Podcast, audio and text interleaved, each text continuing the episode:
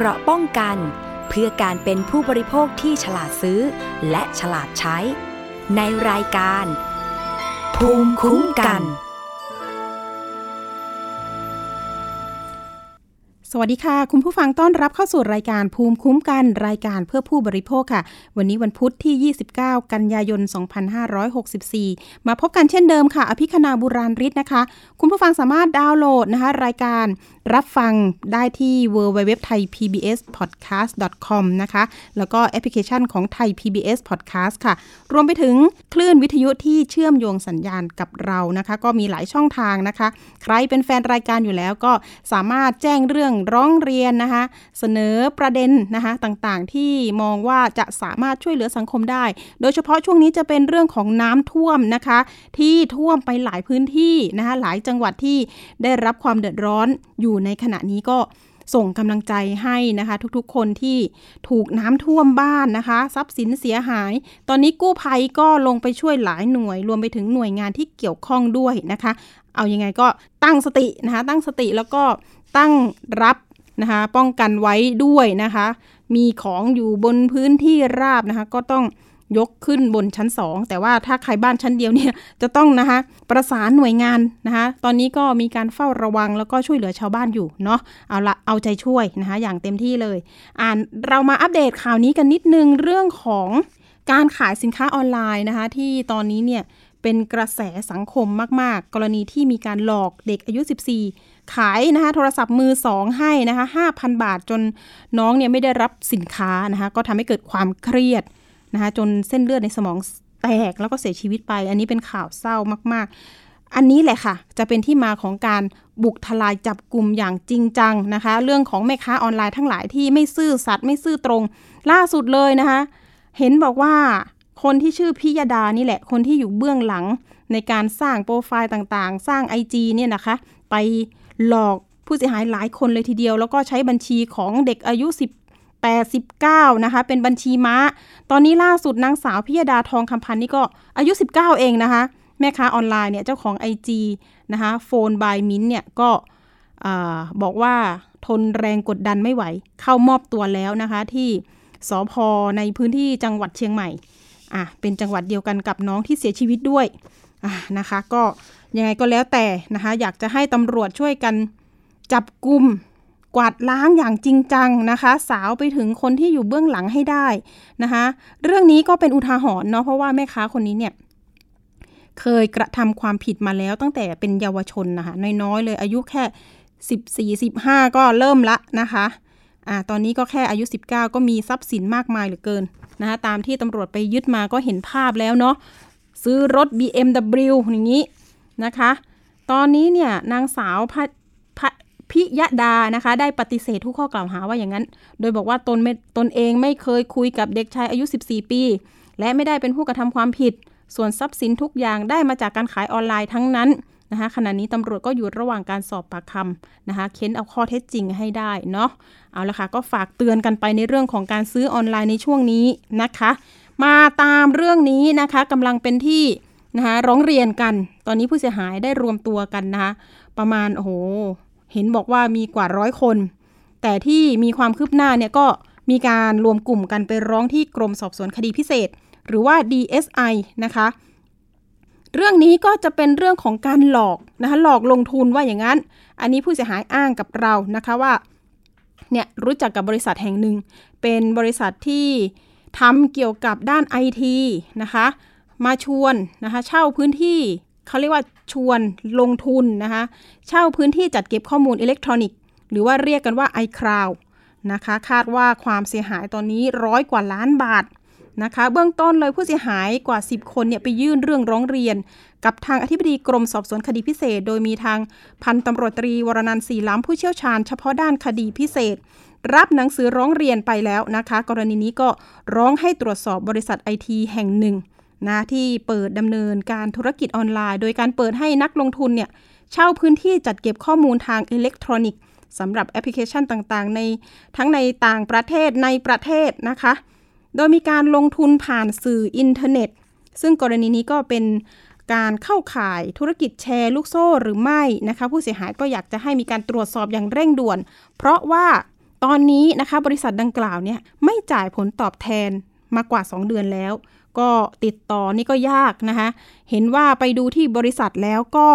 เห็นว่าไม่มีใครทำงานเหมือนเดิม หรือว่าเป็น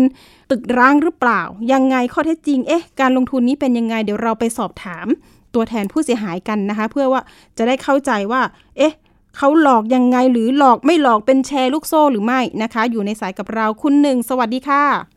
สวัสดีครับผมค่ะ คุณหนึ่งช่วยเล่าให้คุณผู้ฟังได้ฟังกันนิดนึงว่า เอ๊ะการลงทุนตรงนี้เนี่ย มันมีการชักชวนกันยังไงหรือว่าต้องลงเงินเท่าไหร่ ได้กำไรเท่าไหร่ค่ะ คุณหนึ่งคะได้ครับยินดีครับ ตรงนี้นะครับ เริ่มแรกก็มีการชักชวนจากคนที่รู้จักนะครับ ว่าให้มาลงทุนตัวนี้แรกๆเราก็ไม่ได้มั่นใจหรอกนะครับ เราเลยก็เลยไปดูตามเว็บไซต์ต่างๆ ตาม แอปพลิเคชันของเขาอะนะครับค่ะเราก็ไปศึกษาอยู่มาค่อนข้างที่จะนานเหมือนกัน เป็นปีเลยนะครับ จนกว่าเราจะลงนะครับ พอเขาว่ามีผลตอบแทนจากคล้ายๆ เป็นการเช่าบล็อกกับที่ที่ที่คุณพูดไปเมื่อกี้เนี่ยนะครับ ในราคาบล็อกละ2,500ถึง3,000บาทต่อหนึ่งบล็อกนะครับ ต่อหนึ่งบล็อกนะครับ และเขาก็จะให้ผลตอบแทนอยู่ที่0.55มต่อชั่วโมง ในเป็นระยะเวลา3ปีนะครับ ผมหลังจาก คือผมเป็นนักลงทุนเพิ่งจะลงทุนไปได้แค่สองเดือนเดียวเองครับ เดือนกว่าๆเองนะครับเพิ่งลงทุนไปได้เดือนกว่าๆเอง ซึ่งผมก็ศึกษาแล้วศึกษาอีก เนื่องจากทำไมผมถึงมั่นใจเขาบริษัทนี้ได้มีการประชาสัมพันธ์นะครับ คือสร้างความน่าเชื่อถือ ไม่ว่าจะไปเอาผู้ที่มีชื่อเสียงต่างๆนานาว่ามาเป็นหุ้นส่วนมาเป็นประธานที่ปรึกษานะครับ พอเราก็ได้ตรวจสอบเช็คไปจริง ๆ แล้ว หลังจากที่มีปัญหาครับ เราก็เลยได้ตรวจสอบเช็คไป ก็ไม่มีต่างคนต่างออกมาปฏิเสธกันหมดเลยนะครับทำออกสื่อจัดอีเวนต์ต่างๆ ตอนก่อนที่เราจะลงทุนเราก็เลยเชื่อมั่นตรงนั้นนะครับ เราก็เลยลงทุนไปมพอหลังจากนั้นนะครับ ก็ได้ประมาณสักสองเดือนที่แล้ว ผมเพิ่งได้ปันผลมาเขาเรียกปันผลนะนะครับ ได้มารอบเดียวนะครับ ผมตัวผมเองลงทุนไปจำนวนก็ก็หลายแสนอยู่นะครับ ผมค่ะประมาณเท่าไหร่ลังจากคะนั้นก็คุณหนึ่งของผมตัวผมเองหกแสนบาทครับ ประมาณหกแสนแล้วอืมไหนของคนในเพื่อนๆชวนเพื่อนอีก เพื่อนๆโดนไปสิบล้าน เพื่อนอีกคนบางคนโดนไปเยอะมากตกใจนะครับค่ะมูลค่าตรงนี้ที่ที่ที่ที่เสียหายตรงเนี้ยน่าจะตกเกือบสองหมื่นล้านอะนะครับอู้แล้วก็ผู้เสียหายน่าจะร่วมกว่าสองหมื่นกว่า user ถึงสามหมื่น user นะครับ ผมตรงนี้เราก็เลยมาเรียกร้องอยากจะให้ว่าเป็นเป็นเป็นแชร์หรือเปล่า เพราะว่าบริษัทจดถูกต้องนะครับ เราตรวจสอบแล้วจดถูกต้อง แล้วก็ออกภาวิห้าสิทธิ์เราได้ นะครับ เราถึงเชื่อมั่นเลย ตรงเนี้ยโอ้โหบริษัทจริงมีการเชื่อมั่นจริงอะไรจริง แต่เราก็เลยตัดสินใจลงทุนลงไปอืมนะครับคุณหนึ่งผมคะแล้วทีนี้ครับวิธีการลงทุนเนี่ย เริ่มแรกเนี่ยมันต้องซื้อบล็อกราคาเท่าไหร่นะคะ ไม่จำกัดครับหนึ่งไม่บล็อกจำกัดขึ้นไปหนึ่งบล็อกขึ้นไปหนึ่งบล็อกละในราสคาองพันยู่ที่สองพันห้าถึงสามพันแล้วแต่โปรโมชั่นที่เขาจัดมา ซื้อกี่บล็อกก็ถ้าได้ ซื้อมากอืมราคาก็ลดลงจากบล็อก คือช่วงหลังๆเนี่ยเขามีโปรโมชั่นเยอะมากสองเดือนหลังเนี่ยอ๋อนะครับค่ะ ก่อนจะปิดไปเนี่ยเหรอคะหรือปิดหรือยังก่นที่จะเนี่ยน่าจะบินแล้วล่ะครับ น่าจะน่าจะบินแล้วนะนะคะใช้คำว่าบินน่าเนาะจะบินค่ะน่าบินน่าจะบินแล้วนะครับ เพราะว่าเราพยายามทุกคนนักลงทุนนะครับอืพยายามที่จะให้เขาเอาหลักฐานมาแสดงว่าคุณได้ไปขายบล็อกกับต่างประเทศจริงไหมอ๋อบริษัทแอปพลิเคชันที่ต่างประเทศมาซื้อกับคุณจริงไหม คือคือค่ะเรากังวลว่า เอ๊ะมันเป็นบล็อกชิปหรือเปล่าค่ะคุณสร้างขึ้นมาเอง มาหลอกมาให้เราขายเอง คือเราไม่เคยเห็นเอกสารจากบริษัทเลยว่า บริษัทต่างๆ ที่ต่างประเทศที่คุณคิดว่าเขามาซื้อแสนบล็อก มาซื้อกับคุณเนี่ยอืมเขามีจริงหรือเปล่า เราแค่เป็นผู้ลงทุน เขาจะเป็นคนที่หาลูกค้ามาให้ด้วย เหมือนกับว่าเขาสร้างตึกสร้างคอนโด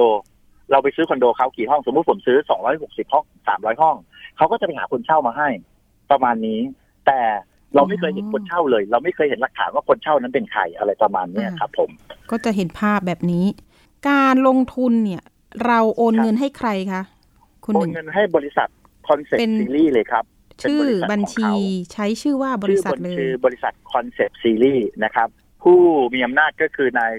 ค่ะสุภสันต์ด้วงชนะ คนที่ออกทีวีหรือว่าอีกคนหนึ่งสุภสันต์ด้วงชนะเขาเขาโปรโมทของเขาอยู่แล้วครับ ตอนนี้ไม่อยู่แล้วล่ะครับอืม น่าจะค่ะไม่อยู่นะครับ ไม่ทราบว่าได้ตามเหมือนคนลิปต่างๆเหมือนรับคนนั้นแหละรับที่เหมือนคนที่จดทะเบียนบริษัทนี่จะเป็นอีกชื่อหนึ่งไหมคะ ชื่อเดียวกันไหมจดทะไม่ฮะเป็นเป็นผู้มีอำนาจเลยครับอืมผู้มีอำนาจลงนามเลยครับ สุภสันต์ด้วงชนะครับ ผมค่ะสุภสันต์ด้วงชนะกรรมการผู้จัดการเลยครับ แล้วทุนคือจดทะเบียนบริษัทประมาณเท่าไหร่คะคุณล้าหนนึ่งบาทครับฮะหนึ่งล้านหนึ่งล้านบาทครับเนี่ยที่ผมอืมดูเอกสารอยู่เนี่ยนะครับทุนจดทะเบียนบริษัทหนึ่งล้านบาท น้อยก็มากเลยนะก็เขาสร้างเขาสร้างโอ้โหเขาสร้างโปรไฟล์น่าเชื่อถือมาก โดยเฉพาะที่เราเชื่อก็คือมีหนังสือหักหน้าที่จ่ายมีทวิห้าสิบทวิอะนะครับ มาให้กับนักลงทุนนะครับอืมเราก็เลยว่า เอ้ยเราได้มาแล้วเขาหักภาษีหน้าที่จ่าย เราก็มั่นใจว่าเออ และมีคนเอาพวกเราอะนะครับ นักลงทุนได้เอาหนังสือเนี่ยไปลดภาษีได้จริงอ๋อก็เลยน่าเชื่อถือเนาะๆทำให้อืมเราเชื่อมั่นมาก ๆเลยค่ะนะครับค่ะ แล้วแล้วอืมการหาคนที่มาร่วมลงทุนด้วยนี่เขาก็จะมีค่าคอมมิชชั่นให้เราใช่ไหมคะ ตอนแรก ๆ มีค่าคอมมิชชั่นครับ ใครหาได้ก็จะให้ประมาณสามบล็อกอะไรประมาณเนี้ยสามห้องเป็นอะไรอย่างเงี้ยบล็อกอืมนะแล้วแต่เขาเรียกกันเป็นบล็อกนะฮะเป็นบล็อก cloud นะครับ ผม ค่ะเอ๊ะก็จะเอ๊ะบริษัทลงครับผมค่ะต่อคค่ะรับก็จะให้ผลตอบแทนเป็นเป็นบล็อกบล็อกไปถูกต้องครับสามเป็นห้บล็อกองๆไปเลยเป็นบล็อกบล็อกๆไปเลย อืมแล้วก็จะมีเหมือนพื้นพื้นที่เพิ่มมากขึ้น เนาะ ถูกต้องครับแสดงว่าเรามีห้องมากขึ้น มีบล็อกมากขึ้น เราก็จะมีรายได้รายได้ หมายถึงว่าต่อหนึ่งบล็อกนี่ห้าศูนย์จุดห้าห้าต่อชั่วโมงนะครับ ต่อบล็อกอืมเราก็คูณยี่คูณยี่สิบสี่ไปคูณสามสิบไปต่อเดือนสามสิบต่อเดือนแล้วก็คูณจำนวนบล็อก บางคนลงไปเป็นหมื่นหมื่นๆบล็อกเลยนะครับผู้ค่ะเสียหายเนี่ยแสที่ดงมาร่วว่ามค่ะแจ้งความกับผมเนี่ยอืมห้าพันบล็อกหกพันบล็อกหมื่นบล็อก อย่างเงี้ยนะครับ ที่สำคัญเสียสงสารเด็กๆ หรือน้องๆที่เป็นมือคือ ช่วงเศรษฐกิจอย่างเนี้ยนะครับ คนที่โทรหาผมเนี่ยคือต้องไปจำนำรถสร้างความน่าเชื่อต้องเอาเงินมาลงทุนแสนห้าน้องคนหนึ่งต้องเลี้ยงลูก เผื่อว่าทุกคนมันมีความน่าเชื่อถือไงครับ ว่าจะมีรายได้มาเลี้ยงลูก อันเนี้ยบางคนถึงกับจะผูกคอตายเลยฮะโอ้โทรมาหาผมบอกใจเย็นๆครับใจเย็นๆก่อนเพนะราะบาคะงคนถึงกับล้มอืมล้มละลายเลยนะครับ เพราะว่าเริ่มแรกเนี่ยมันเคยได้ละสิใช่ไหมคะพี่ น่าจะได้อ้คนเคมาหลายะเดือนไอ้คนเคยได้อะน่าจะได้อ๋อ แต่สำหรับคนมือใหม่อย่างเราเนี่ยนะครับช่วงสองสามเดือนหลังเนี่ยเข้ามาโปรโมชั่นไงครับพอมาโปรโมชั่นเร่งมีแสนบล็อกสองแสนมีเป็นแสนแสนบล็อกอย่างเงี้ย เราก็คิดว่าคนอื่นเขาได้อะจากเพื่อนๆจากอะไรอย่างเงี้ยนะครับค่ะแต่บางคนที่ลงเก่าๆมาแล้วนะครับเขาก็โดนเหมือนกันครับ เพราะว่าเขาว่ารายได้จริง แล้วเขาก็ไปม้วนกลับไปซื้ออีก รายได้มาเท่าไหร่โปะไปอีกค่ะก็โดนอีกครับ มาโดนช่วงเนี้ยครับ ผม ตอนนี้ไม่สามารถติดต่อได้บริษัทก็เป็นบริษัทเช่านะครับ เราไปเช็คมาแล้วเป็นบริษัทเช่า แต่พื้นที่เขาตรไปง maintenance ใหม่ที่ราคาอืม41นะครับบริษัทเนี่ยเป็นไปเช่าบริพื้นที่ตรงจุดจุดนั้นอยู่ ใช่ไหมคะ กี่เดือนกี่ปีครัคะบพี่เขาเช่าเช็คมาไหมได้ปีเกือบสองปีกว่าๆเกือบสองปีเนะครับ ตั้งแต่เปิดบริษัทนะครับอืมเขาไปรีโนเวทใหม่สร้างความน่าเชื่อถือหมดเลย ส่วนตัวเขาก็พยายามที่จะโปรไฟล์สร้างโปรไฟล์ไปรู้จักแบบคนดัง ๆ มีชื่อเสียงอะไรประมาณเนี้ยครับอ่าค่ะค่ะนะฮะแล้วเห็นเขาออกทำให้ทีวีเราเชื่อเนี่ยเห็นออกทีวีเนอะบ่อยครับ ออกรายการค่ะของคุณนวัดผมเปิดได้เลย มันมันออกสื่ออยู่แล้วนะครับค่ะออกรายการของคุณนวัดพยายามสร้างกระแสให้ความน่าเชื่อถือครับ คนนี้แหละครับอ๋อสุภสันต์ด้วงชนะนี่แหละครับ ตอนนี้ไม่รู้ไปไหนแล้ว ไปไหนแล้วถึนะงคะเราถึงพยายามที่จะให้ฟ้องไปที่ DSI นะครับ เพื่อให้ตรวจสอบเส้นทางการเงินให้เร็วที่สุด และพรุ่งนี้เราก็จะมีนัดกับกลุ่มผู้เสียหาย ทั้งหมดน่าจะไปกันเยอะมากครับไปที่ DSI อีกนะครับผมเพื่อจะไปยื่นเพิ่มเติมจากวันนั้น วันที่ผมไปวันที่ 27 ประมาณ 170 กว่าคน หมายถึงว่าผู้เสียหายอะนะครับ มีมูลค่า 118 ล้านบาท เรารวมกันได้ไปยื่นที่ DSI ไว้ค่ะแต่พรุ่งนี้ก็จะมีไปอีกจำนวนหนึ่งค่อนข้างที่จะมากเลยทีเดียวครับอ๋อมากกว่าเก่าเยอะเลย ยังไงก็เดี๋ยวห่วงสุขภาพด้วยนะ อย่าลืมมาตรการผมผมด้วยผมจริงๆครับผมจริงๆครับเพราะว่าค่ะมาตรคุณการหนึ่งโอเค ทุกคนก็ก็ก็ใส่แมสใส่อะไรกันไปอ่าอ่าเราดีก็ดีคงจะทำทำตามระเบียบของค่ะของรัฐบาลอะนะครับอ่าแต่ได้ฝากด้วยนะครับฝากด้วยนะครับ ฝากสื่อด้วยนะครับ ช่วยกันหน่อยนะครับ เพราะว่าเราไม่อยากให้คนที่ ไม่รู้เรื่องแบบจริงๆอะครับมาโดนอีกนะครับ คุณหนึ่งพูดถึงพื้นที่ที่เขาเช่าอยู่ตอนนี้หน่อย บริษัทเป็นได้ไปดูล่าสุดไหมคะผมไปดูล่าสุดมาเมื่อวานครับ เป็นยังไงบ้าง มีรปภคนหนึ่งมีแม่บ้านต่างชาติสองคนแค่นั้นครับ ไม่มีการดำเนินการอะไรมีครับรปภซึ่งอยู่สองคนครับเอ้ยมารแต่ปภก็คนหนึ่งเปิดอยู่ใช่ไหมหรือปิด อืมปิดนะฮะรปภเฝ้าไว้อย่างนั้นนะฮะไม่มีคนทำงานในคือปิดในไม่มีนั้นมาทำงา ไม่มีคนทำงานครับ ไม่มีออฟฟิศไม่มีอะไรส่วนคเบอร์มือถือไคนทำงานของ CEO คนนี้ติดต่อได้ไหมคะ ติดต่อได้แต่ไม่เคยรับครับ ไม่อ๋อออาจจะเปลี่ยนไปแล้วมั้งครับ ทุกคนพยายามโทรพยายามติดต่อเขาก็พยายามที่จะอน่าสงสัยเนออะกอืมครับ คือเรื่องที่เราขึ้นมานี่คือเขาพยายามนัดเลื่อนแล้วเลื่อนอีกอ๋อการจ่ายเงินเลื่อนแล้วปฏิเสธแล้ว ตอนแรกจ่ายเป็นเงินที่เขาโอนมาจากบริษัท ไปไปมามาการขอขอเป็นการจ่ายเงินนะครับ ขอเป็นการจ่ายวอลเล็ต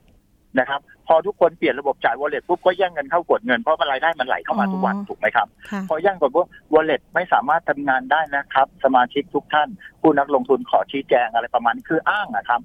แล้วก็เปลี่ยนกลับมาเหมือนเดิม บอกจะชี้แจงวันนี้ก็จบครับบินนะครับ บินไปแล้วครับ อาจจะยังอยู่ในประเทศหรือไม่อย่างไร อันนี้มีการตรวจสอบตรวจเช็คกันยังไงบ้าง พวกเราก็พยายามตรวจสอบกันเองอะครับ น่าจะยังอยู่ในประเทศอืมโดยสถานการณ์โควิดอะนะครับผมอ๋อ ขอค่ะขอขอเป็นอย่างนั้นนะครับ แต่มีการตรวจสอบน่าจะมีมีมีนักลงทุนบางส่วนเขาก็สามารถตรวจสอบอะไรประมาณเนี้ยน่าจะเส้นทางการเงินหรืออะไรประมาณนี้น่าจะไม่มีแล้วล่ะครับ แสดงว่าแต่บัญนักชีลงทุนทุกคนอือฮึค่ะเชิญค่ะแต่นักลงทุนทุกคนเขาทำใจแล้วนะครับ แต่ยังไงจะต้องให้ดำเนินการคดีให้ถึงที่สุด อย่างอืมน้อยก็เอามาลงโทษตามกฎหมายอะครับค่ะติดคุกก็ติดคุกอย่าปล่อยให้คนชั่วลอยนวลครับ คุณหนึ่งก็อยากจะให้ทาง CEO คนนี้ออกมาชี้แจงถึงความโปร่งใสนะคะ หรือว่าติดปัญหาอะไรถ้าคุณมั่นใจว่า ถ้าคุณมั่นใจว่าธุรกิจคุณมีจริง คุณออกมาชี้แจง เอาเอกสารมายืนยันนะครับค่ะเราหรือว่านักลงทุนใหญ่ๆ พร้อมที่จะอุ้มคุณ เขาเรียกวานนะครับ เขาเรียกว่ามีวาน คือเขาเรียกเรียกเรียกมีนักลงทุนใหญ่ๆอะครับค่ะถ้าเขามีธุรกิจนี้จริง มี เพราะว่ามันเป็นไปได้นะครับอืมทุกคนรับปากเลยว่า พร้อมที่จะอุ้มคุณ พร้อมที่เข้าโดดมาซื้อค่ะพยายามถามแบบนี้มาหลายครั้งแล้วนะครับอืมก็ไม่เคยได้คำตอบมาสักค่ะทีพวกเราก็เลยหมดหวังแล้วล่ะครับ เพราะว่าฝก็บอกเพื่อนๆนักลงทุนค่ะทั่วประเทศนะครับ ทั่วประเทศเลยนะครับ อย่าคิดอะไรเยอะนะครับ เราโดนกันแล้วชะตากรรมเราไปเป็นอย่างนี้แล้วอืมบางคนที่บอกผมจะฆ่าตัวตายเขาพูดจริง ๆเขาร้องไห้เขาไม่เป็นบางคนเอาเงินมาลงทุนไม่บอกสามี บางคนไม่บอกภรรยา บางคนเอามาไม่บอกพ่อแม่ค่ะเพื่อเนี่ยฮะ แล้วก็มาเจอปัญหาอย่างนี้เขาก็เครียดนะครับ วันนี้ผมไม่ได้ผมโทรศัพท์ผมทั้งวันเลย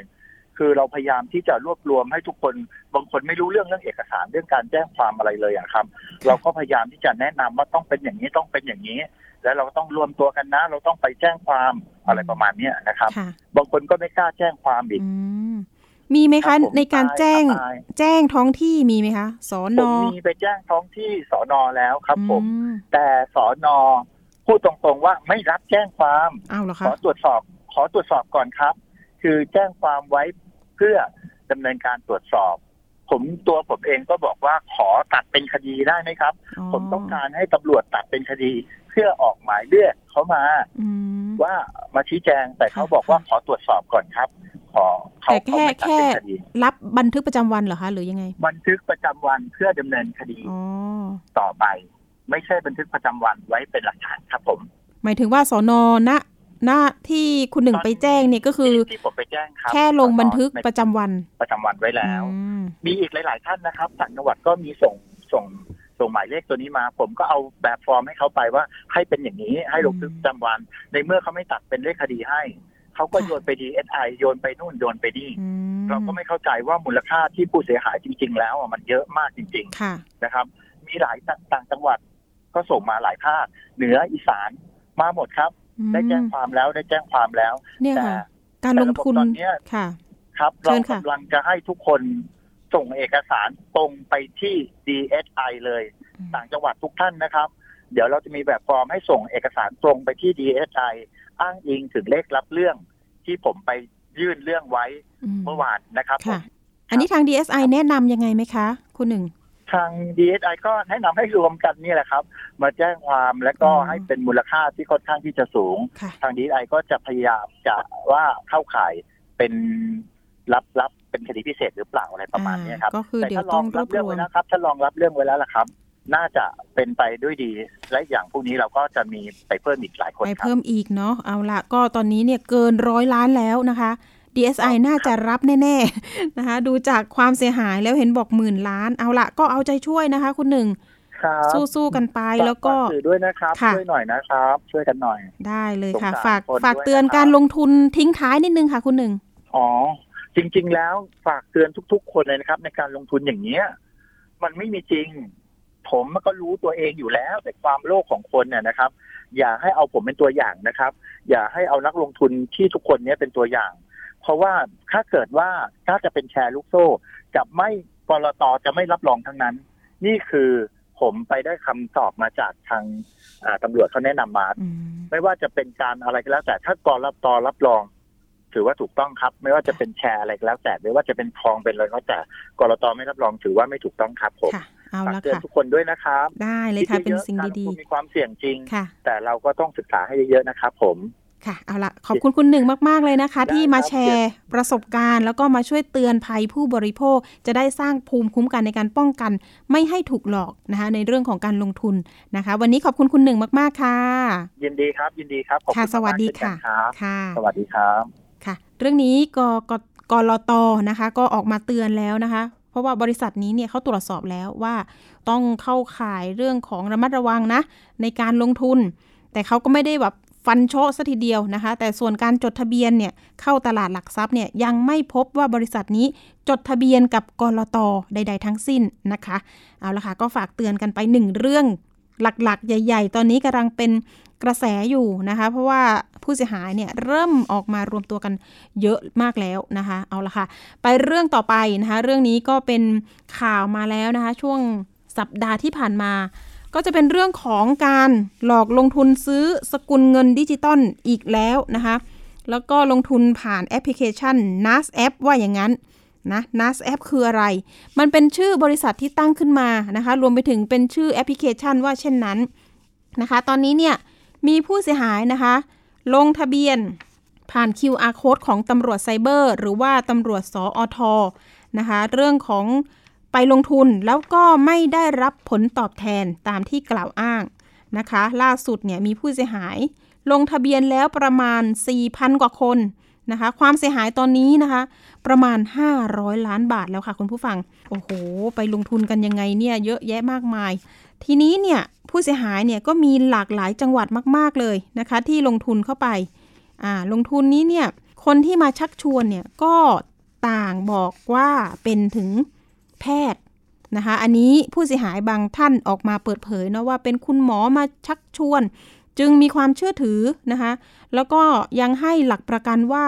หากมีการลงทุนที่ผิดพลาดเกิน 5 ครั้งเนี่ยสามารถแจ้งประกันได้ทันที จึงมั่นใจว่าเป็นการลงทุนที่ปลอดภัยนะคะเบื้องต้นความเสียหาย มีความเสียหายตั้งแต่ 17,000 บาท สูงสุด 500,000บาท แล้วก็ยังมีแรงงานนะคะต่างชาตินะคะแรงงานข้ามชาตินี่แหละค่ะ ก็ไปเจอการลงทุนแบบนี้ปรากฏว่าก็ลงทุนด้วยเช่นกันนะคะ โอ้โห เสียเงินไปหลายหลายแสน แล้วยังไปชวนเพื่อนๆด้วยที่เป็นชาวต่างชาติเนี่ยมาลงทุนตอนนี้ก็ไม่ได้เงินกัน ก็คนที่ไปชักชวนเพื่อนเนี่ยเขาจะเรียกว่าแม่ทีมเนาะแม่ทีมนี่อาจจะนะคะตกเป็นผู้ต้องหาหรือเปล่า อันนี้ทำให้คนที่ไปชวนเพื่อนนี่ก็เครียดนะคะ ทีนี้เนี่ยก็มีการรวมตัวกันไปร้องเรียนกับทางพลตำรวจตรีรณชัยจินดามุกนะคะท่านเป็นผู้บังคับการตำรวจสืบสวนสอบสวนอาชญากรรมทางเทคโนโลยีหนึ่งนะคะก็บอกว่าตั้งแต่รับเรื่องร้องทุกข์มาเนี่ยตั้งแต่วันที่ 20 ถึงวันที่เนี่ยล่าสุดแล้วนะคะ มีผู้เสียหายก็ 4,200 กว่าคน อาจจะพุ่งไปถึงที่เขาดูภาพรวมไว้เนี่ย อาจจะถึง 6,000 คนด้วยซ้ำนะคะ ตอนนี้ความเสียหายมากพอสมควรเนาะ500 ล้านบาท ก็เสียหายกันเยอะ แล้วก็ตอนนี้เนี่ยกำลังให้คนที่มาไม่ได้เนี่ย ก็ให้ลงทะเบียนผ่าน Google Form หรือว่า QR Code ที่ทางตำรวจไซเบอร์เนี่ยสร้างขึ้นให้นะ ตอนนี้เนี่ยถ้าเกิดว่า ความเสียหายมันมากถึงขนาดนี้นะคะ ทาง DSI เนี่ยอาจจะต้องเข้ามาร่วมทำงานร่วมกันเนาะเดี๋ยวทางตำรวจไซเบอร์เนี่ยอาจจะต้องอสอบเบื้องต้นก่อน แล้วก็รวบรวมพยานหลักฐานเนี่ยให้กับทางกรมสอบสวนคดีพิเศษอีกครั้งหนึ่ง อันนี้ก็จะเป็นความคืบหน้าต่อไปที่เราจะตามต่อ แต่ว่าการลงทุนเนี่ยมันลงทุนยังไง เดี๋ยวเราไปคุยกับผู้เสียหายอีกท่านหนึ่งนะคะ ชื่อคุณเอแล้วกันเนาะนามสมมุติ สวัสดีค่ะคุณเอคะ สวัสดีครับค่ะ คุณเอเล่าให้ฟังหน่อยนะคะ ว่าเอ๊ะการลงทุนเนี่ยไปเจอใครมาชักชวนแล้วลงทุนเสียหายไปเท่าไหร่คะคุณเอคะก็เริ่มต้น เริ่มต้นก็มาจากเพื่อนก่อนนะครับ เพื่อนก็บอกว่า ไอแอปตัวเนี้ยน่าสนใจเนาะอ่า N N A S ค่ะแอปเนี่ย NAS แอป NAS ครับ App ค่ะ อ่าครับ แล้วก็ให้ให้เราลงลงลองเล่นดูอืม ให้เราลองเล่นดู ครับ ค่ะ ลองเล่นดูเขาบอกไหมว่ามันจะเหมือนแบบซื้อหุ้นหรือซื้ออะไรยังไงคะบอกไหมอ่า ขั้นแรกขั้นแรกยังไม่บอกครับอืมให้เราทำความเข้าใจเอาเองครับค่ะแต่พอหลังจากนั้นเราถึงได้รู้ว่าอ๋อมันเป็นการซื้อหุ้นอืมแต่มันมีแต่ว่าไอ้ตอนที่เราลองลองเล่นเนี่ย มันไม่รู้ว่าจริงหรือเท็จครับ แล้วเพการาะรว่าเราลองเล่นค่ะดูเนี่ย เราใส่ไปตั้งหกครั้งเนี่ย ใส่มันยังไงมัคะนไม่ใส่ถูกเงินเลยไปเท่าไหร่ขั้นต่ำเท่าไหร่คะก็เท่าที่เราลงเงินไป สมมุติว่าเราลงไปทีแรกเนี่ยสามพันบาทค่ะสามพันได้เท่าไหร่คะสามพันบาท ใช่ฮะ เราลงสมัครสมาชิกเขาเนี่ยสามพันบาท แล้วเราก็กดไปเลย ก็ให้เรากดกดไป อ่าห้าครั้งแรกนี่เราผิดหมดเลย แต่พอครั้งที่หกเนี่ย มันมีประกัน มันเป็นประกัน ใช่ไหมฮะ ครั้งที่หกเราไม่ต้องซื้ออ่า ให้เรากดไปที่ประกันเลย ปรากฏว่าถูกครับ มันได้เงินคืนหมดเลยฮะโอ้แล้วก็มีกำไร มีกำไรอยู่ยี่สิบยี่สิบสามบาทกำไร สมมุติว่าเราลงทุนครั้งแรกสามพันบาทใช่ครั้งที่ใช่หนึ่งฟาวสองฟาวสี่สามสี่ห้าฟาวแล้วก็หกครับปุ๊บผมมีประกันเราก็จะได้คืนสามพันเท่าไหร่นะกำไร อ่า ได้กำไรมายี่สิบสามบาท โอ้โห ยี่สิบสามเดี๋ยวบาทนั้นะนเลยทันที แล้วก็อ่าเงินเงินเข้าบัญชีคุณคุณสามารถถอนได้อ๋อเนี่ยอ๋อมันจูงใจตรงนี้แหละครับ เอ๊ะอยู่ๆเอ๊ะมันได้มายี่สิบสามบาทอ่ามันมันเหมือนกับไม่มีเสีย แล้วทีนี้รอบสองได้ลงไปอีกไหมฮะ ลงเท่าไหร่ ลงครับลงไปหมื่นเจ็ดลงไปหมื่นเจ็ดหมื่นหมื่นเจ็ดเจ็ดนี่เป็นวีทีสามมั้งครับ ผมจำหไม่มื่ได้นแน่เจ็ดพันเหรอคะหมื่นเจ็ดพันหนึ่งหมื่นหนึ่งหมื่นเจ็ดพันบาทอ๋อครับ แล้วคราวนี้เนี่ย ครับครั้งที่หนึ่งฟาวอีกไหมคะ เหมือนเดิมฮะสไตล์เดิมเลยครับค่ะอฟาวแล้วก็ครั้งสุดท้ายครั้งที่หกอ๋อก็จะได้อ๋ออัอันนี้ได้มาอีกสองร้อยกว่าบาทหนึ่งสองสามสี่เนาะอันนี้ดิฉันวาดไปด้วยเพื่อความเข้าใจ ครั้งที่หกคราวนี้ลงหมื่นเจ็ดเนี่ย ได้กำไรถึงสองร้อยใช่ครับทีนี้ก็ได้กดถอน200ได้อีกทำให้เราต้องลงทุนไปอีกใช่ไหมคะ ใช่ครับใช่ค่ะ ทีแรกก็กะว่าจะไม่เอาแล้วเราจะเอาแค่เนี้ยอ๋อเพราะว่าเงินต้นเรายังไม่ได้ มันมันได้แค่ มันได้แค่สองร้อยกว่าบาทเท่านั้น เงินต้นเราไม่สามารถที่จะถอนออกมาได้ทันทีครับ แล้วสามพันครั้งแรกได้ถอนออกมาไหมคะ ก็ไม่ได้ถอนครับ ไม่ได้ถอนอ๋อมันจะโชว์ขึ้นเราก็เติมเป็นตัวเลขเข้าไปอีมันจะโชว์ขึ้นใช่หน้าครับจอมือถือเราว่าเราได้สามพันยี่สิบสามบาท ใช่ครับใช่ต่อไปก็จะเป็นหนึ่งหมื่นเจ็ดพันสองร้อยบาทใช่ไหมคะ ครับ ใช่ครับ จริงๆมัเงิจะนเราเป็นอยู่ยอกัดบสะเขาสมให้เราเห็นแต่ตัวเลขนะครับโอเคในในในแอปเนี่ยในในแอปเนี่ยมันจะมีบอกว่า เอ่อตอนนี้คุณมียอดเงินเท่านี้แล้วนะ เท่านั้นแล้วนะอืมเนี่ยครับ อ่า แล้วคุณจะถอนเท่าไหร่ คุณก็รอ 24 ชั่วโมง คุณตั้งถอนคุณก็ได้ยี่ภายใน 24 ชั่วโมง คุณถึงจะถอนเงินได้ ถอนภายในยี่บสี่ชั่วโมง แต่ทีนี้ทางคุณเอไม่เคยถอนเลยใช่ไหมคะ หรือว่าเคยถอนทั้งหมดเลยไหม ไม่มีถอนนะอ๋อถอนทั้งหมดถอนไม่ได้ไงฮะ มันไม่ออกให้อ๋ออ๋ออ๋อเอาแล้วให้มันครบยี่บสี่ชั่วโมงไง ใช่ฮะ แต่ก็เราลืมไงพอ 24 ชั่วโมงเราลืมไปเราเราจะถอนแต่ไอ้ 200 ไอ้ไอ้ส่วนส่วนต่างแค่นั้นเองนะครับอ๋อเราก็จะเอาไว้เป็นทุนสำหรับเล่นครั้งต่อไป ถูกไหมทีคนี้รับเราก็ลงนั่นนะฮะไปเพิ่มอีก ใช่ เอาแล้วทีนี้ใช่เราจะซื้อเหรียญหรืออะไรนะบิตคอยนั้นได้ยังไงอะ อ๋อผมไม่ได้ซื้อผมไม่ได้ผมผมไม่เข้าใจตรงนั้นคือออก็ไม่ซื้อไงครับไม่ไม่ได้ซื้อ แต่ว่าเป็นการเล่นลงไปเลยอะฮะเหมือนเหมือนกับซื้อหุ้นอะมันผมไม่เข้าใจในระบบหุ้นว่ามันเป็นยังไงนะ แต่ผมเห็นมันมีตัวย่อ AXU J JPY D DS แล้วก็ทับ J AY อะไรอย่างเหมือนเงี้ยซื้อผมหุ้นก็เข้าใจหุ้นเท่าไหร่ครับ อืมพอคือเหพูมืดอนง่ายๆคือผมจ้ะไม่มีความรู้เรื่องหุ้นเลยนะครับ กับบิตคอยกับเหรียญสกุลเงินไม่รู้เลย ใช่ไหมคะ ใช่ฮะใช่อ๋อแล้วที่บอกเรรู้ว่าแต่ว่ามันเป็นตัวเงินเข้ามาเท่านั้นเองนะฮะว่าอ่าของคุณได้เท่านี้นะ เป็นเงินเท่านี้นะ ลงทุนไปเท่าเนี้ยลงทุนไปหมื่นเจ็ดเนี่ยตอนเนี้ยคุณได้เนี่ย ชั่วโมงเนี้ยวันเนี้ยคุณได้สองร้อยกว่าบาทเนี่ยค่ะอันเนี้ยแหละที่ทำให้เราเห็น พอถัดมาเนี่ยมันไปถึงแสนได้ยังไงเล่นกี่ครั้งนะคะ ต้องบอกว่าพอหลังจากที่มันไปถึงแสนเนี่ย คือจริง ๆแล้วเนี่ย ไอแอปพวกเนี้ย แฟนผมเนี่ยนะเขาเป็นคนเริ่มต้นอืมแล้วเขาใช้บัญชี ผมเนี่ย เป็นคนใส่เงินลงไป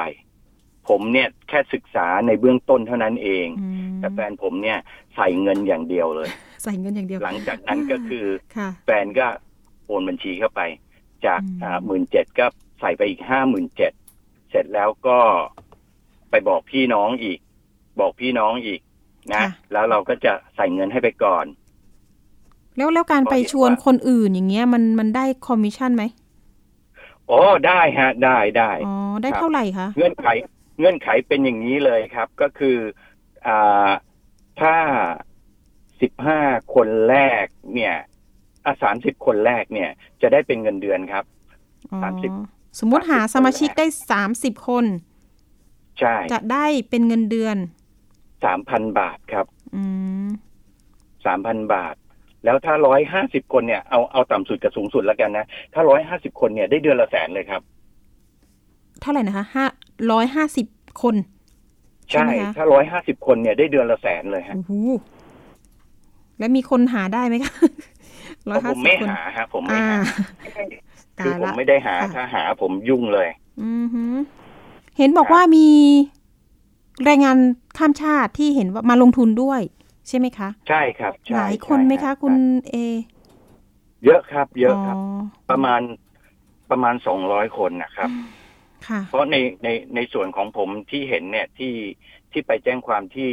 ที่ตำตำรวจไซเบอร์อะก็ประมาณยี่สิบกว่าคนแล้วครับโอ้โหเขาก็อาจจะถูกชักชวนในเรื่องการหาสมาชิกเพิ่มใช่ไหมคะ ใช่ครับเนาะใช่ครับเพราะว่ามีตัวเงินมาหลอกล่อเรา แล้วทีนี้การ การโอนเงินนี่ก็คือออนไลน์ทั้งหมด แล้วโอนไปชื่อใครมีชื่อไหมเอ่อมีชื่อบริษัทก็มีนะครับอ่าอ๋อชื่อบริษัท NAS App นะครับค่ะแล้วก็เป็นชื่อตัวบุคคลก็มีครับ ชื่อ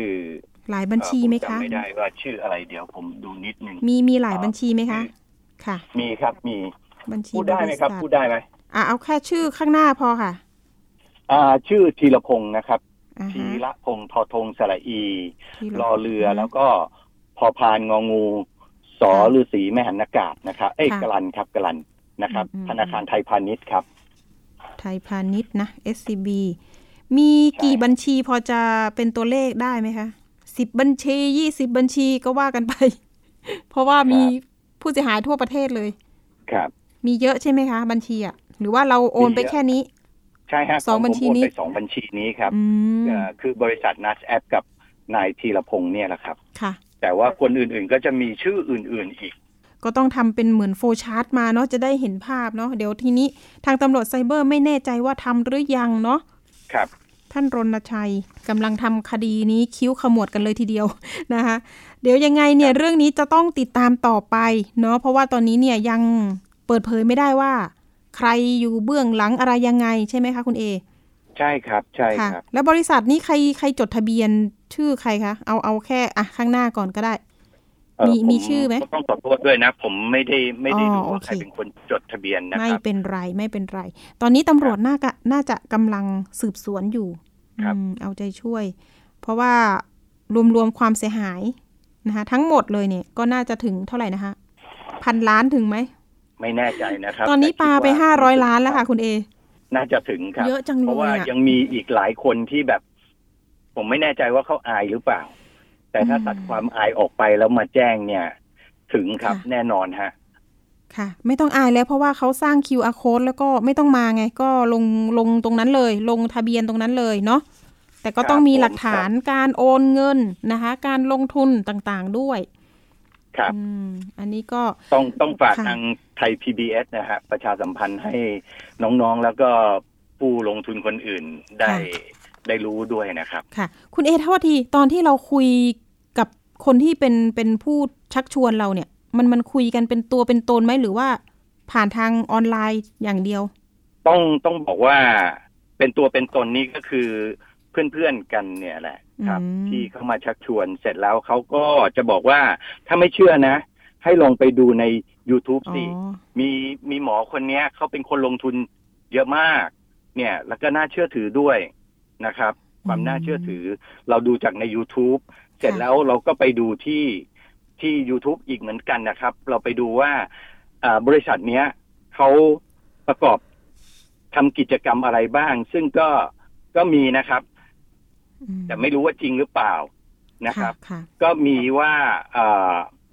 ไปช่วยเรื่องโควิดบริจาคอืมนะครับทำทำเป็นทำเป็นเรื่องราวเลยอ่านะครับนะช่วยบริจาคสถานการณ์โควิด แล้วก็อ่ามีเรื่องของการแจ้งความว่ามีคนใส่ร้ายอ๋อเราก็ไปดูหมอเราก็คนไปเนี้ดูยในนะคะรายละเอียดตรงนั้น เป็นครับเป็นหมอจริงหรือเปล่าคะเอ่อ หมอจริงหรือเปล่าไม่รู้นะครับ แต่เขาจะแทนตัวเองว่าเออหมออย่างนั้นนะหมออย่างนี้อืมก็เป็นผู้หญิงที่แบบค่อนข้างสวยหน่อยค่ะค่ะนะครับอะไม่ใช่หมอผีนะค่อข้างสวยก็ต้องขอชมครับเอาล่ะ คุณเอช่วงสุดท้ายอยากให้คุณเอเตือนภัยนะคะ ท่านผู้ฟังนิดนึงว่า เนี่ยอยากจะระมัดระวังเรื่องการลงทุนเนี่ยออนไลน์แบบนี้ยังไงบ้างค่ะ ก็หนึ่งเลยนะครับ ถ้า ถ้าเราจะลงทุนอะไรสักอย่างหนึ่งตรวจสอบครับ ค่ะ ปัจจุบันนี้มีมีหลายวิธีที่จะตรวจสอบบริษัทเหล่านี้นะครับสองครับ อย่าพึ่ง อย่าพึ่งโอนเงินค่ะสำคัญที่สุดอย่าพึ่งโอนเงิน ถ้าเขาให้เราลองเล่น ลองเล่นได้ แต่อย่าใส่เงินเด็ดขาดอืมครับ นะ แล้วก็สามสำคัญมาก ก็ฟังคนในครอบครัวให้มาก ๆครับอืมนะค่ะ ก็เป็นตัวอย่างอีกเคสหนึ่งเนาะเอาละเอาครับใจช่วยนะคะ คุณเอยังไงเนี่ยเดี๋ยวเราตามความคืบหน้ากันอย่างต่อเนื่องนะคะสำหรับเรื่องการลงทุนผ่าน NAS App นะคะ วันนี้ขอบคุณคุณเอมากๆนะคะ ที่มาให้ข้อมูล แล้วก็เตือนภัยประชาชนนะคะครับสวัสดีค่ะ ครับ สวัสดีครับค่ะ ขอบคุณมากครับผม ค่ะ สวัสดีค่ะ ค่ะ นี่ก็เป็นข้อมูลเนาะจากผู้เสียหายท่านหนึ่ง นะคะ ที่อยากจะออกมาเตือนภัย เห็นบอกว่าทางภรรยานี่แหละค่ะนำเงินไปลงทุนนะคะ แต่ทีนี้ก็เป็นชื่อบัญชีของทางพี่คุณเอนะคะ ก็ออกมานะคะ มาพูดมาคุยแทนภรรยาด้วยเนาะแล้วก็อยากให้นักลงทุนทั้งหลายเนี่ยตอนนี้ถ้าเกิดรู้ตัวแล้วก็ไปแจ้งกับทาง DSR เอ่อทางขออภัยตำรวจไซเบอร์ หรือว่าสออทนะคะ ตอนนี้ เข้าไปดูทาง Facebook ของตำรวจไซเบอร์ได้หรือว่า CCIB นะคะหรือว่าสออทนะคะอยู่ที่เมืองทองธานีแต่ว่ามันมีเว็บไซต์เนี่ยเข้าไปดูตรงนั้นได้เลย มันจะมี QR code ให้เราสแกนนะคะเพื่อที่จะลงทะเบียนเป็นผู้เสียหาย ซึ่งคนที่เป็นผู้เสียหายจะต้องมีหลักฐาน อย่างเช่น ใบโอนเงินสลิปโอนเงินนะคะ แล้วก็ถ้าเกิดใครมีใบแจ้งความหรือว่าใบลงบันทึกประจำวันด้วยเนี่ยก็จะดีมากๆนะคะ เพราะ จะได้ยืนยันตัวตนว่าเราเป็นผู้เสียหายจริงนะคะ ไม่ใช่ผู้เสียหายปลอมๆนะคะหลอกมาเข้า QR code กับเขาเนี่ยไม่ได้นะคะ เอาละค่ะ อันนี้ก็เป็นเรื่องเตือนภัยกันสัปดาห์นี้ ไปช่วงต่อไปกันต่อนะคะ เป็นช่วงคิดก่อนเชื่อกับดรแก้วกังสดานอัมภัยนักพิษวิทยา และคุณชนาทิพย์ไพรพงศ์วันนี้ เสนอตอนหนาวเย็นทำให้เป็นหวัดจริงหรือไม่ไปติดตามค่ะ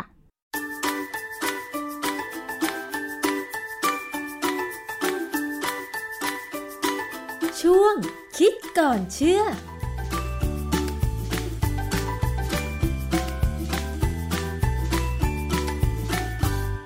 เข้าสู่ช่วงคิดก่อนเชื่อกับดรแก้วกังสดานนภัยนักพิษวิทยากับดิฉันชนาทิพไพรพงศ์นะคะนำงานวิจัยที่น่าสนใจมาอธิบายให้เข้าใจได้ง่าย ๆ ค่ะ วันนี้เรามาพูดถึงเรื่องของโรคภัยไข้เจ็บกันอีกครั้งหนึ่งค่ะ อาการหวัดนะคะ ซึ่งถ้าเกิดว่าเรา มีความสุ่มเสี่ยงที่จะป่วยเป็นหวัดอย่างเช่น ตากฝนนะคะ หรือว่าอากาศเปลี่ยนแปลงแบบเนี้ยหลายคนก็มักจะมีอาการนะคะ เรื่องของสภาพอากาศร้อนหนาวเย็นเนี่ยนะคะ อะไรที่เป็นปัจจัยบ้างว่า ถ้าเกิดสภาพอากาศที่เปลี่ยนแปลง อย่างใดอย่างหนึ่งเนี่ยมันจะทำให้เราเสี่ยงกับการป่วยเป็นหวัดเนี่ยค่ะอาจารย์ ครับคืออย่างนี้เพื่อนผมที่เป็นเภสัชกรนะเขาก็บอกว่าจริง ๆ เนี่ย อาชีพเขาเนี่ยไม่ได้อยากให้มีคนป่วย แต่ถ้าคนแข็งแรงหมดเขาก็ขายยาไม่ได้ค่ะเพราะฉะนั้นเขาก็จะชอบหน้าฝนกับหน้าหนาวมากอืมเพราะอากาศมันไม่แน่นอน มันแปรปรวนไปมา คนเนี่ย พออากาศมันแปรปรวนเนี่ยก็มักจะเป็นหวัดอืมเขาก็ขายยาแก้หวัดได้ อันนี้เป็นเป็นเพื่อนที่เป็นเภสัชกรเขาพูดเล่นๆเนี่ยนะฮะค่ะพอมากลางปีเนี่ย ช่วงโควิดนี่แหละ ก็ได้เห็นว่าเวลาพอเขาเปิดเทอมจังหวะที่เปิดเทอมของเด็กห ลังจากหยุดโควิดไปเนี่ย มันมีฝนตก แล้วก็มีข่าวว่าโซเชียลรุมจวกโรงเรียนตั้งจุดตรวจโควิด -19 ก่อนเข้าโรงเรียนในวันเปิดเทอมวันแรก โดยปล่อยให้เด็กนักเรียนหลายคนยืนออรอแถวยาวเหยียดท่ามกลางสายฝนกระหน่ำโดยไม่มีร่ม ในขณะที่ครูเนี่ย ซึ่งก็แต่งเสื้อผ้าสีกากีเนี่ยนะอยู่ในที่มีหลังคาสบาย ซึ่งความจริงผมว่ามันมันน่าสงสารแต่ครูพวกนี้ความรู้เขาไม่ค่อยเยอะนะค่ะ เพราะว่าอะไรรู้ไหมเพราะว่าสมัยผมเด็กๆเนี่ย แม่สอนมาตั้งนานแล้วว่า อย่าให้หนาว เปียกฝนเมื่อไหร่กลับถึงบ้านให้รีบอาบน้ำค่ะเช็ดถั่วให้แห้งเช็ดตัวให้แห้ง และใส่เสื้อผ้าที่แห้งๆให้มันสบายนะค่ะหรือว่าถ้าเป็นไปได้ก็หาอะไรร้อนๆดื่ม หรือกินข้าวต้มอย่างเงี้ย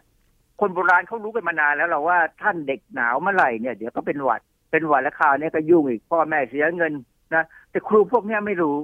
ความจริงถ้าถ้าถ้าจะตรวจวัดอุณหภูมิเด็กก่อนที่เขาจะเข้าโรงเรียนนะง่ายที่สุดคือต้อนเด็กเข้าห้องให้ค่ะหมดให้นั่ง แล้วก็ครูเดินไล่ยีวัดอุณหภูมิไปเลยใช่ไหมเดี๋ยวก็รู้เองอะว่าใครไม่สบายใครเป็นอะไรค่ะซึ่งอันเนี้ยเป็นลักษณะที่ว่าเรามีปัญหากับครูมาหลายเรื่องเลยนะอืมทั้งเรื่องการตัดผมทั้งเรื่องการจะทำอะไรต่ออะไรกับเด็กเนี่ยนะมันมันแย่กว่าสมัยผมนะ ความจริงผมนึกว่าครูสมัยนี้จะดีกว่าสมัยผมเยอะครูสมัยผมเนี่ยดุดุแต่ก็ดุแบบเป็นเรื่องเป็นราวอะนะเพราะเราโซนอะนะฮะคราวนี้ก็เลยมาน่าสนใจว่า เออทำไมการหนาวสั่นถึงทำให้เป็นหวัดก็มีผมสงสัยมานานแล้วล่ะ แต่ว่าเราก็ความที่เราเชื่อว่ามันใช่ก็เลยไม่ได้ค้นหาข้อมูลค่ะก็เลยย้อนกลับไปหาข้อมูลว่า ไอ้หนาวสั่นเนี่ยมันทำให้เป็นหวัดไหมก็ปรากฏว่าไปเจอข้อมูลเก่าๆเก่าเป็นเวลาห้าหกสิบปี ที่เขาศึกษา เขาศึกษาอันหนึ่งเขาทดลองเอาเชื้อไข้หวัด เชื้อไข้หวัดก็คือไวรัสไข้หวัดใหญ่เนะนะเอาหยอดเข้าไปในจมูกอาสาสมัคร 44 คนค่ะอาสาสมัครพวกนี้เขาตรวจแล้วว่าไม่มีแอนติบอดีของไข้หวัดใหญ่ทำไมเขาถึงสามารถทำอย่างนี้ได้ก็เพราะว่าสมัยโบราณเนี่ยห้าหกสิบปีก่อนเนี่ย เรายังไม่มียังไม่มีข้อกำหนดจริยธรรมในการทดลองในมนุษย์ จะทำยังไงก็ได้ค่ะสมัยก่อนนะ ถ้าเป็นสมัยเนี้ยทำยากแล้วล่ะไม่ได้หรอกนะฮะ พอเอาเชื้อไข้หวัดใหญ่เนี่ยใส่ไปในจมูกของอาสาสมัครแล้วเนี่ยเขาก็ให้อาสาสมัครเนี่ย ไปรับความหนาวเย็น คือให้อยู่ในห้องอุณหภูมิ 4 องศา แถมมีอ่างน้ำอุณหภูมิ 32 องศาเซลเซียสด้วย 32 องศาเซลเซียสนี่มันเป็นน้ำร้อนอุณเหรหอภูมิยังไม่ร้อนนี่ค่ะน้ำร้อนาจารย์เออเขาจะให้สลับน้ำร้อนน้ำเย็นในบทความที่ชื่อเรื่อง exposure to cold environment and rhinovirus common cold failure to demonstrate effect ตีพิมพ์ในวารสาร New England Journal of Medicine ปี 1968ค่ะ52 ปีมาแล้วนะคือการศึกษาเนี่ยก็พยายามทำหลายอย่างอะนะ แต่ศึกษาทดลองไปทดลองมาก็ไม่สามารถแสดงให้เห็นได้ว่า การสัมผัสความเย็นเนี่ย เพิ่มความไวของร่างกายต่อการเป็นหวัดค่ะแต่ว่าคนทำเนี่ยเขาก็คงค่อนข้างจะเชื่อนะ แต่มันทำแล้วมันไม่เห็นผล เพราะว่ามนุษย์เนี่ย มันมีการปรับตัวอยู่แล้วนะฮะ ทีนี้พอมาปี 2002 เนี่ย ผมไปเจอบทความปี 2002 เป็นบทความที่เขาคล้ายๆ กับทบทวนเอกสารเนี่ยชื่อ acute cooling of the body surface and the common cold คือเป็นเป็นบทความที่ดูการที่ทำให้ผิวหนังของเราเนี่ย เจอความเย็นนะและก็การเป็นหวัดตีพิมพ์ในวารสารชื่อ Rhinology Rhino เนี่ยเคยเคยรู้ไหมว่าคำว่า Rhino R H I N O เนี่ยแปลว่าอะไร อะไรคะอาจารย์ Rhino เนี่ยแปลว่าแรดอ๋อเหรอคะ แต่ว่าเชื้อหวัดใหญ่เนี่ยหรือไอ้เชื้อไข้หวัดเนี่ย มันชื่อ rhinovirus เพราะฉะนั้นวารสารที่ rhinology เนี่ย เป็นวารสารเกี่ยวกับไข้หวัดนะฮะ ไม่ใช่วารสารเกี่ยวกับแรดชื่อมันแปลกดี ผมก็เลยอธิบายให้ฟังนิดหนึ่งนะค่ะเออเป็นบทความที่เขาอารามพบทเหมือนกันนะอารามพบทของเขาเนี่ยเขาพูดในเชิงว่า เนี่ยเขาก็เชื่อว่าการติดเชื้อทางเดินหายใจเนี่ยนะค่ะแบบเฉียบพลันเนี่ย มันเป็นผลมาจากการที่ร่างกายเราหนาวเย็น แล้วเราก็ไม่ได้เชื้อก่อหวัดค่ะ คือคนคนทั่วๆไปแต่คนโบราณเนี่ยนะเขามักจะเชื่อว่าในละอองฝนเนี่ย มันมีเชื้อหวัดคือถ้าตกเปียกจักๆเลยนะ แบบเปียกทั้งตัวเลยนะไม่ค่อยเท่าไหร่หรอกค่ะแต่ถ้าเป็นละอองเมื่อไหร่เนี่ยจะน่ากลัวคำเฉดผลจริง ๆ ก็คือว่าอย่างนี้ คือถ้าฝนตกจักๆแล้วตัวเราเปียกมากๆเนี่ยเรากลับถึงบ้านเราอาบน้ำแน่ค่ะ แต่ถ้าบางคนเนี่ยเดินผ่านที่แล้วมีละอองฝนเนี่ยบางทีก็มีความรู้สึกว่าเออนิดหน่อยไม่เป็นไร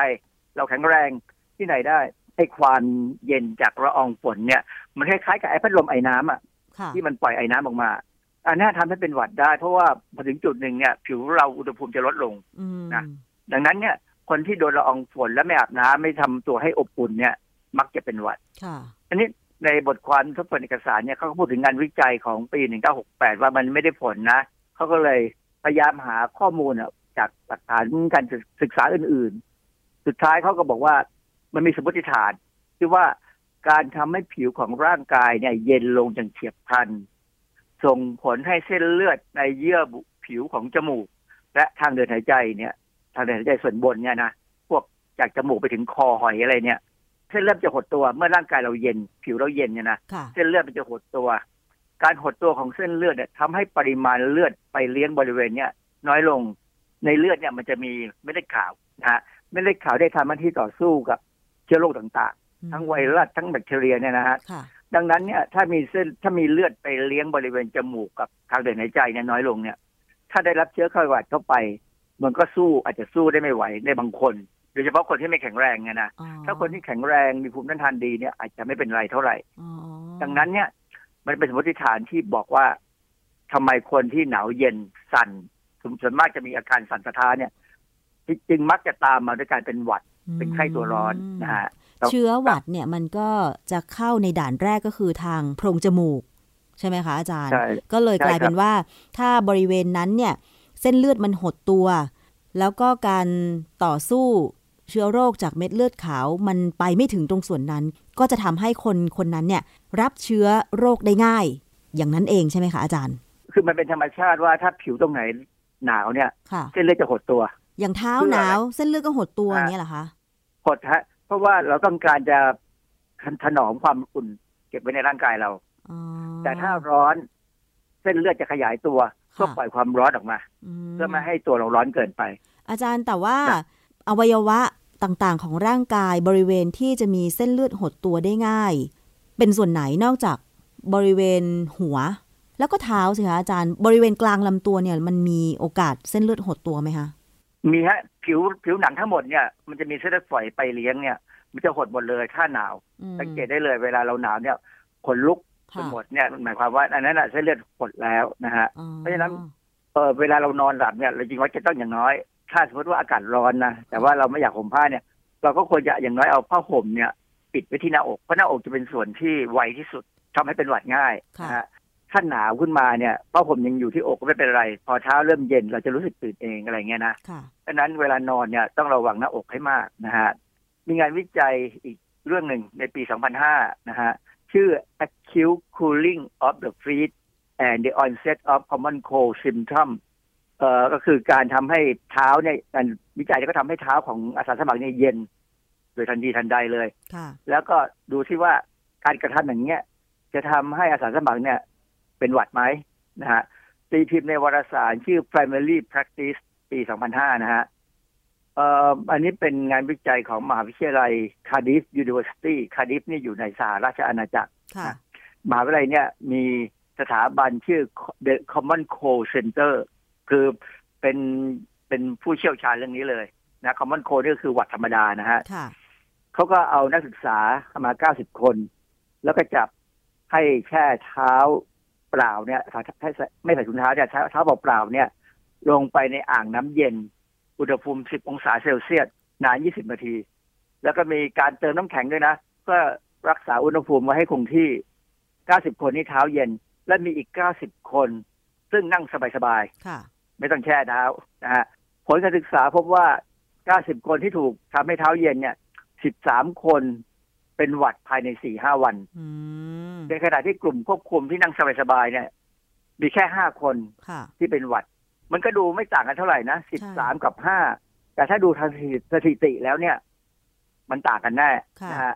เพราะฉะนั้นมันก็เริ่มจะมองเห็นแล้วว่า ถ้าเท้าเย็นก็จะอาจจะเป็นหวัดมคือเมื่อสมัยก่อนผมตอนที่ยังไม่ สูงอายุไม่สูงวัยเนี่ยไม่สวเนี่ยนะเท้าผมผมก็นอนเนี่ย ผมต้องนอนห่มผ้าอยู่แล้วบางครั้งเนี่ย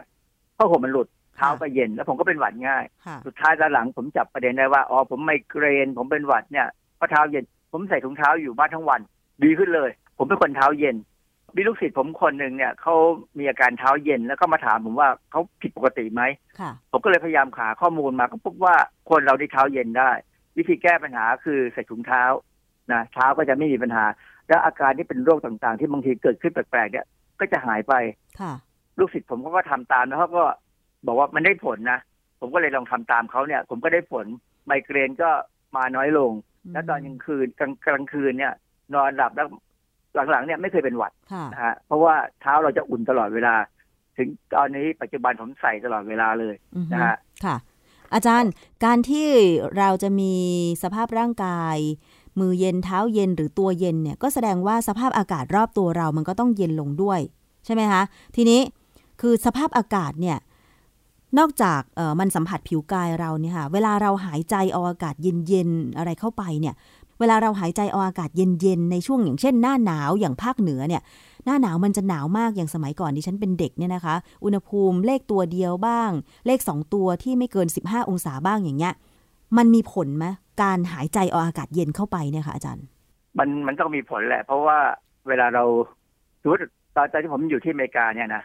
หิมะลงเนี่ยมันหนาวอยู่แล้วค่ะเวลาเราเดินฝ่าหิมะไปเนี่ยพอเข้าตึกเข้าไปในตึกเนี่ย ถึงมันจะมีฮีตเตอร์มีความอุ่นเนี่ยนะคนส่วนใหญ่เนี่ย จะเดินไปซื้อกาแฟซื้อช็อกโกแลตร้อนเนี่ย ดื่ม เพื่อช่วยให้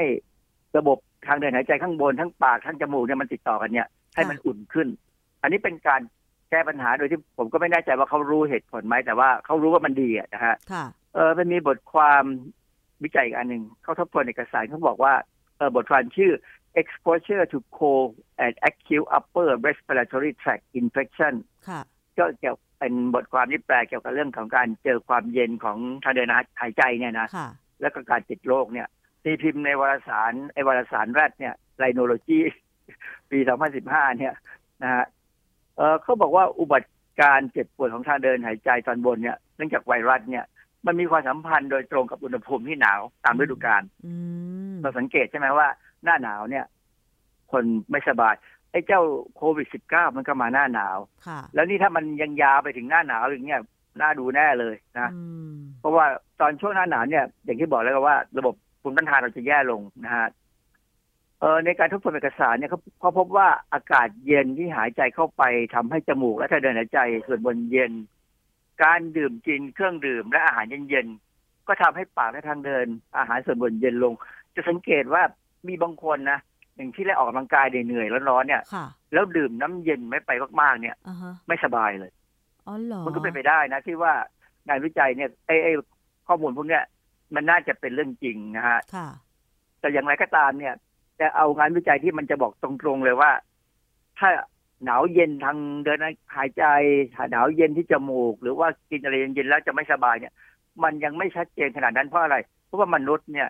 มันต่างกันค่ะมันมันยากมากที่จะทำให้เหมือนกับสัตว์ทดลอง สัตว์ทดลองเนี่ยเวลาเราทดลองเนี่ย เราจะเลือกสัตว์ที่มีอะไรเหมือนกันเกับหมดเลยอืมแทบจะว่าเป็นตัวเดียวแต่แยกเป็นหลาย ๆ ตัวค่ะนะเพราะฉะนั้นผลออกมาเนี่ย มันจะไปในทำนองเดียวกันหมด แต่มนุษย์เนี่ยมีความหลากหลายทางพันธุกรรม บางคนทนมาก บางคนทนน้อย อย่างผมเนี่ยเป็นคนที่ไวกับสภาวะภูมิอากาศมากเลย ผมค่ะถึงที่ต้องพยายามไม่โดนร้อนโดนเย็นทันทีทันใดอืมถ้าโดนอย่างนั้นเนี่ยผมมีโอกาสไมเกรนมาก ค่ะ อย่างเพื่อนดิฉันคนหนึ่งค่ะอาจารย์ เธอมีความเชื่อว่า การดื่มน้ำเย็นจะทำให้จะทำให้เลือดเย็นหรืออะไรสักอย่างเนี่ยอาจารย์ เออดื่มน้ำเย็นแล้วมันเลือดมันไม่เย็นหรอกค่ะอย่างนี้ เวลาน้ำมันผ่านไปถึงคอเนี่ยพอมันจะลงไปทางเดินอาหารเนี่ย เรามีระบบมันมีกล้ามเนื้ออยู่ชุดหนึ่งที่สามารถจะปรับอุณหภูมิของน้ำจากเย็นสัก20องศาเนี่ย ให้กลายไปขึ้นไปถึงประมาณ37องศาได้ ให้เท่าอุณหภูมิร่างกายเลย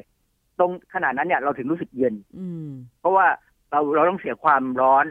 จากร่างกายเนี่ย ตรงบริเวณนั้นน่ะ ไปทำให้น้ำเนี่ยอุ่นขึ้นอือฮึเราก็เลยรู้สึกเย็นอ๋อนะค่ะฮะไม่เกี่ยวกับว่าเพราะฉะนั้นเนี่ยดื่มน้ำเย็นแล้วจะเจ็บคอหรือไม่สบายอย่างนี้หรือเปล่าเจ็บคะอาจารย์ มีสิทธิ์เจ็บเลยเพราะว่าเราเสียความร้อนแล้วมันเกิดการหดตัวของกล้ามเนื้อของอะไรก็ตามเนี่ย ดังนั้นเนี่ยบางคนก็ถึงดื่มน้ำเย็นไม่ได้ค่ะแต่บางคนก็ดื่มได้ แต่จริง ๆ แล้วเนี่ยเวลาเราร้อนมากๆเนี่ยเราดื่มน้ำเย็นมันก็ชื่นใจใช่แต่ดื่มช้าค่ะๆอย่าทันทีทันใดเพราะว่าถ้าทันทีทันใดเนี่ยกล้ามเนื้อจะหดตัวแล้วจะมีปัญหาเลยอ๋อ ก็ขึ้นอยู่กับสภาพของแต่ละคนเหมือนที่อาจารย์บอกใช่ไหมคะว่า บางคนดื่มน้ำเย็นได้ไม่เป็นไร แต่บางคนดื่มน้ำเย็นไม่ได้ก็ต้องดื่มน้ำธรรมดาอุณหภูมิห้องหรือว่าน้ำอุ่นไปเลย อย่างนี้ใช่ไหมคะ ถึงจะมีความรู้สึกว่าสบายดี จริงๆ เนี่ยนะ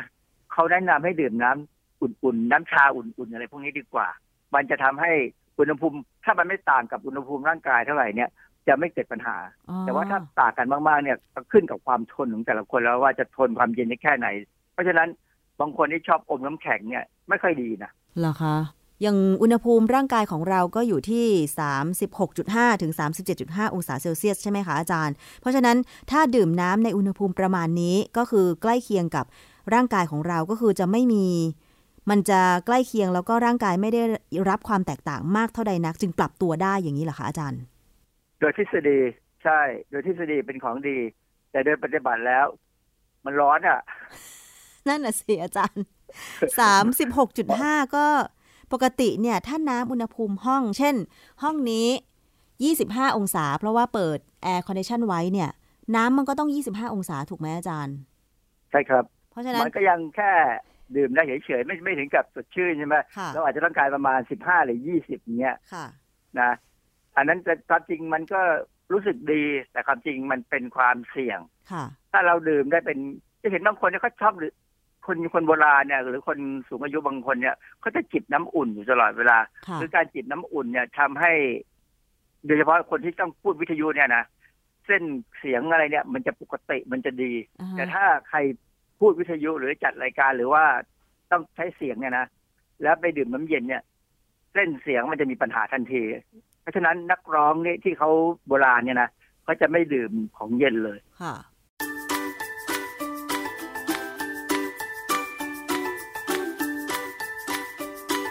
ช่วงคิดก่อนเชื่อ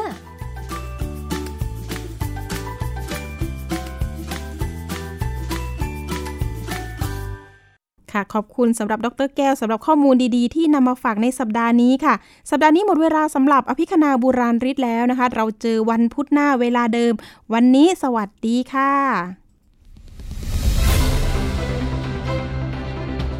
ติดตามรายการได้ที่ www.thaipbspodcast.com แอปพลิเคชัน Thai PBS Podcast หรือฟังผ่านแอปพลิเคชัน Podcast ของ iOS Google Podcast Android Podbean SoundCloud และ Spotify ติดตามความเคลื่อนไหวของรายการและแสดงความคิดเห็น โดยกดถูกใจที่ facebook.com/thaipbspodcast